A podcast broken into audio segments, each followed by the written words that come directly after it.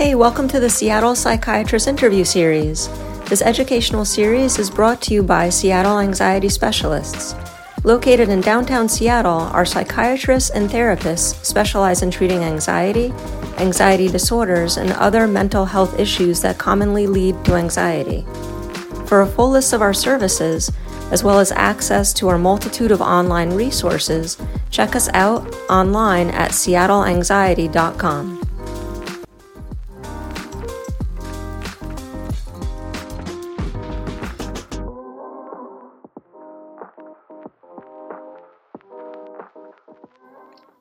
for joining us today for this installment of the Seattle Psychiatrist Interview Series. I'm Amelia Worley, a research intern at Seattle Anxiety Specialists. I'd like to welcome Dr. Bethany Brand. Dr. Brand is a professor in the Department of Psychology at Towson University. She also maintains an independent practice in clinical psychology, specializing in the treatment of trauma disorders, including dissociative disorders and post traumatic stress disorders. She has numerous publications on trauma and dissociative disorders, including one of her most recent publications on the topic, an, an examination of the relations between emotional dysregulation, dissociation, and non suicidal self injury among dissociative disorder patients. Before we get started, Dr. Brand, can you please let us know a little more about yourself and what made you interested in studying trauma? Yes, uh, thanks for having me. Um, well, if we go way back, I had a friend in high school and she had been traumatized, and so had her sisters and they had very different responses and it just intrigued me um, trying to figure out uh, how could people go through similar traumas and have very different outcomes um, and so then when i was in graduate school i started pursuing it more seriously and asking supervisors if i could treat trauma um, and then i did my master's and my dissertation on trauma um, and when i looked for my first position after grad school, I found a postdoc at Sheppard Pratt. And at that point, they had a trauma disorders unit that was just opening. So, in that case, I was at the right place at the right time. And I got to work on their unit, um, which had mostly people with serious dissociative disorder. So, I got great training early on. Wow. So, to begin, would you mind defining what dissociation is? Sure. Dissociation is a disconnection of what are normally integrated psychological uh, constructs or functions. So, for example, a person may feel disconnected from their body. They may literally see themselves at a distance and be looking down on themselves, or they may feel very numb when they should have emotion. It's an emotional time. They're talking about something with uh, that you know they might normally feel terrified about or ashamed about, and they feel nothing. So that's um, that kind of disconnection. You can also have disconnection from your environment. So it may be they're in a place that's familiar or with somebody they know well, and suddenly they don't look familiar or they don't recognize fully who that person is. They have some sense that they know them, but they can't really place them. Um, they may have a, a disconnection in their memory, where they feel like there's gaps in their memory. They can't recall uh, might be hours, days, or even, you know, potentially from childhood, there might be years that they really don't recall. Um, within their identity, they may have a, a, sense of being kind of fragmented where they feel like more than uh, people who are non dissociative, because we all have parts, but they may feel like they act so differently, seem so differently, behave so differently that different at different times they feel as if they're almost different people although nobody can have more than one person inside them it's states, um, dissociative self states. Um, they also may have disconnection from behavior. So they may find themselves doing something, see themselves doing it, and they literally can't stop what they're doing. Those are just some of the examples. How is dissociation linked to trauma? Are some traumatic experiences more likely to cause dissociative disorders? Yes, they are. So we know that if it's particularly um, life threatening, you might be more prone to dissociation. And we know that children are, are more likely to dissociate and they lose that ability a little bit over time. And so, for example, if there's ongoing childhood abuse, and especially if it's done by a caretaker, somebody who's in charge of the child should be protecting them, and instead they're betraying them. We know from betrayal trauma theory that they're more likely in those situations to dissociate. So it's particularly severe, ongoing trauma, um, but it can even happen for a one time, really serious car accident. Like um, I know somebody who, when they were in a car accident, they were actually seriously injured, but they didn't feel any of the injury. Um, and it wasn't, you know, they hadn't had nerve damage. It was that they were, for a little while, having what's called peri-traumatic dissociation, which is dissociation during the actual trauma itself. Wow. How might someone know whether or not they are suffering from trauma related dissociation? What does it feel like? Um, it's a good question, but it feels very different according to which one of those constructs is um, they're disconnected from. So, do they, generally speaking, have emotions? Do they generally feel like the body is theirs, or do they sometimes feel like that's not my body? I can't. And it's not like it's not a person getting older and looking at themselves thinking that's not that's not how I look. It's it's more profound than that. Like they might look childlike or they may feel like they look at themselves and suddenly they look decades older and it just it's a strange sensation. They may look in a mirror and not recognize themselves. Um, if a person is has experienced or is experiencing a number of the things i've talked about problems with feeling connected to their body connected to their emotions connected and oriented and aware of their surroundings that probably means that they don't dissociate much but if sometimes their surroundings look far away, even though, um, let's say, if their hand looks like it's a mile away, like their arm has suddenly grown this really ro- huge distance, that's a type of depersonalization. Or if, let's say, they're talking to a therapist and suddenly the room looks foggy, that's derealization. The world around them is, looks different. Or they can't hear their therapist speaking, even though there's nothing wrong with their hearing. That's a type of derealization. So if somebody's experiencing any of these things, um, that might give them some indication that they possibly have trauma related dissociation. And of course, have they been exposed to some kind of trauma? That's a prerequisite for trauma related dissociation. So, what can trigger dissociation in, in, in, an, in an individual after the traumatic event has occurred? It may be that they're just hearing a sound that reminds them a trigger. It could be a sound um, an image of the light being a certain way. They might hear uh, they might smell a certain smell. Smells are very very likely to trigger uh, traumatic associations. So it's when they feel triggered that then they may also start to dissociate. So um, uh, I, am careful. I'm a little cautious that some listeners might be a little triggered by what I'm going to say. So I'm going to advise them if they want to just tune me out for a minute. But let's go with the example of smells. So if somebody was traumatized by somebody who'd been drinking alcohol, if later they smell alcohol, they can be triggered by that and start to have their heart race, feel terribly vulnerable, like something dreadful is going to happen. Or they may eh, eh, they may do that for a bit and then dissociate, start feeling numbed out, kind of like things around them looking surreal in some way. Or they might just really rapidly go to a dissociative state. That's really interesting.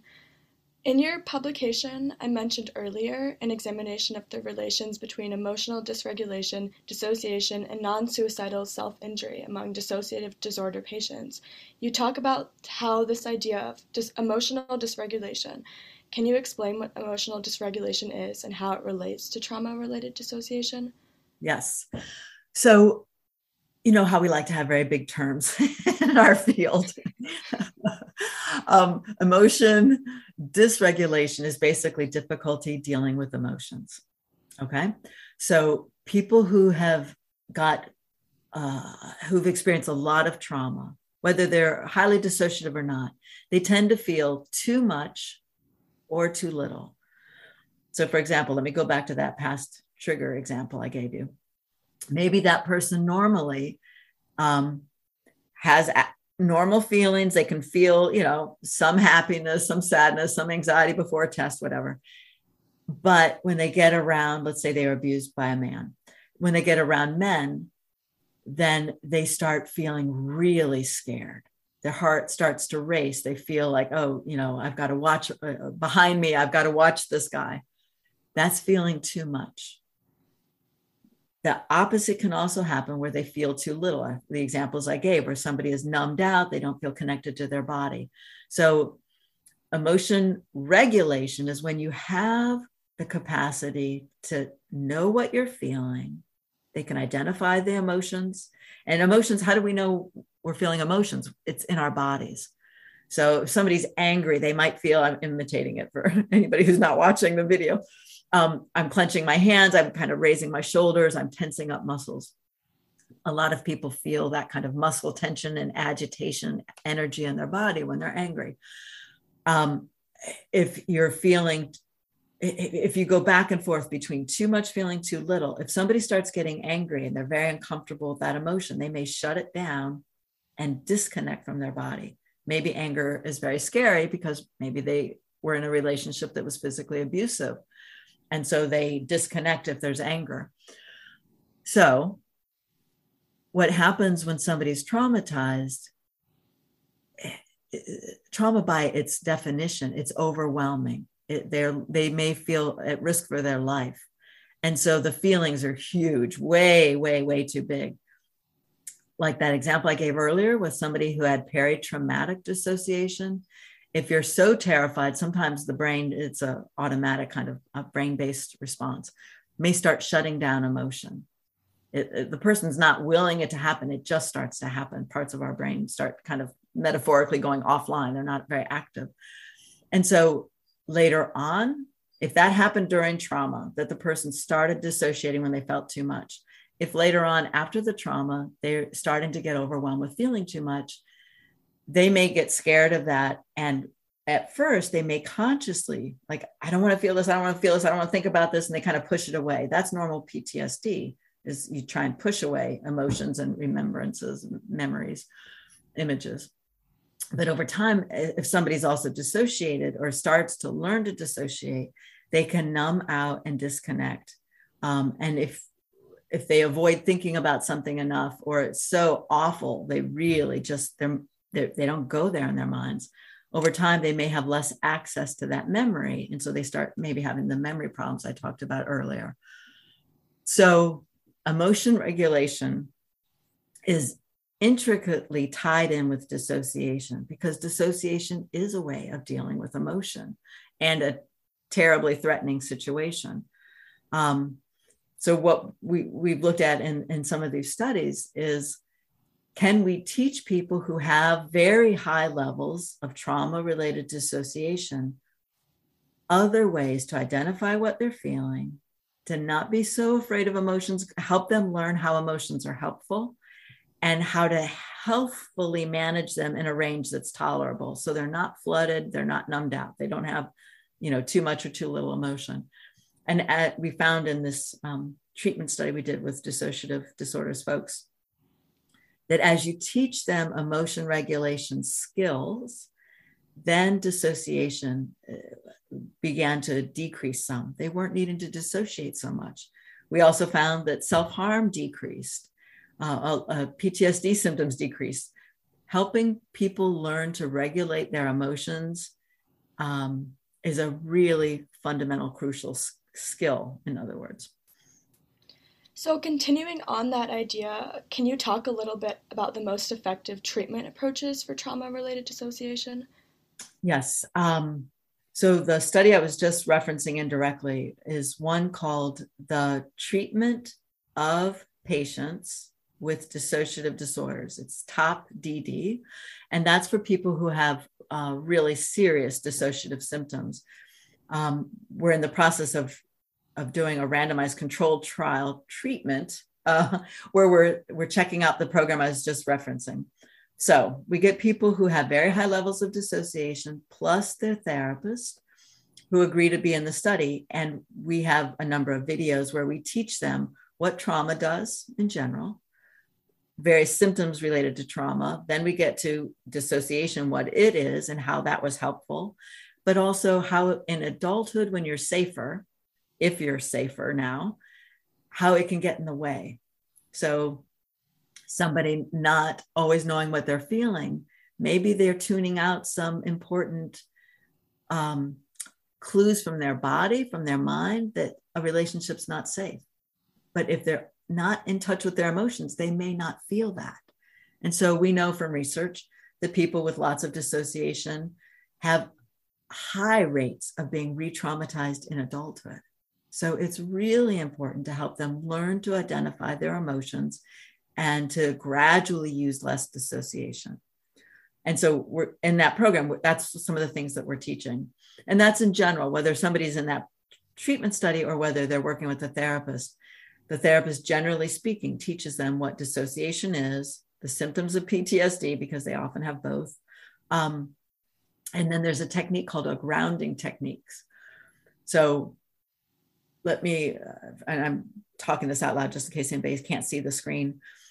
Dissociations on a continuum. At one end of the continuum is somebody is grounded and oriented in present reality. They can feel their body, they know where they are, they know what the date is, they're really hooked into present reality.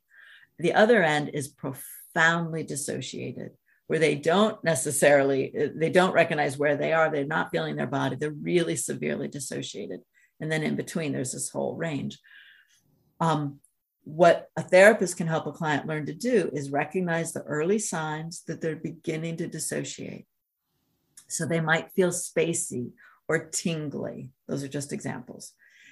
And so the client client learns when they start recognizing that warning sign, then they use these grounding techniques. And I'll just explain a very basic one that lots of people know. You can use this with panic attacks, um, all kinds of things, not just dissociation. But you put your feet on the floor. I'm going to do it because um, when I teach people, I always do it along with them. So I'm pushing my feet into the floor and trying to really notice what that feels like. That is using muscle movement contractions and trying to get them to feel that part of their body, you know, assuming they're okay with feeling that. And then I would also be having them look around where they are. You know, if it's a Zoom therapy session, look around the room where they are. You know, we're meeting together, look around my office and find something that they can describe with all the senses. So I've got a cup of water here. Um, if they've got something to drink, can they feel the weight of the cup? Can they feel the coldness or the warmth? Taste it using all their senses. That actually helps wake up, metaphorically, the parts of the brain that have shifted and, and kind of gone offline while they're dissociating. So you use the senses, all five senses, um, to get the brain back online in the normal way that it should be. Those are grounding techniques. And so a, a, therapist would be teaching them grounding techniques and having them practice that in session and then also out of session.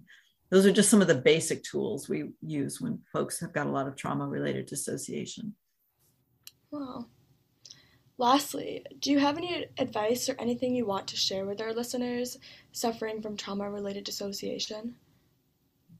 Um, yes, I would say one of the most important things you can do is to learn exactly what I was just talking about learn grounding techniques and practice them, and learn healthy ways of taking care of yourself emotionally.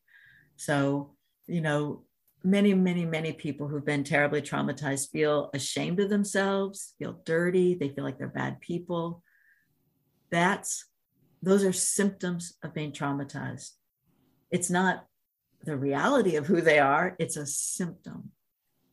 So hopefully they can start thinking about that, looking into that. There's there's good books out there to read for trauma recovery.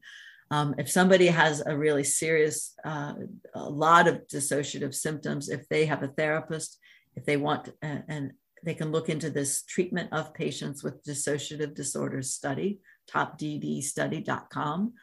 Um, and we have that website. They can go there and look and see if we're still running the study.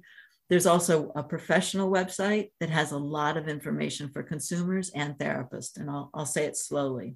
It's ISSTD.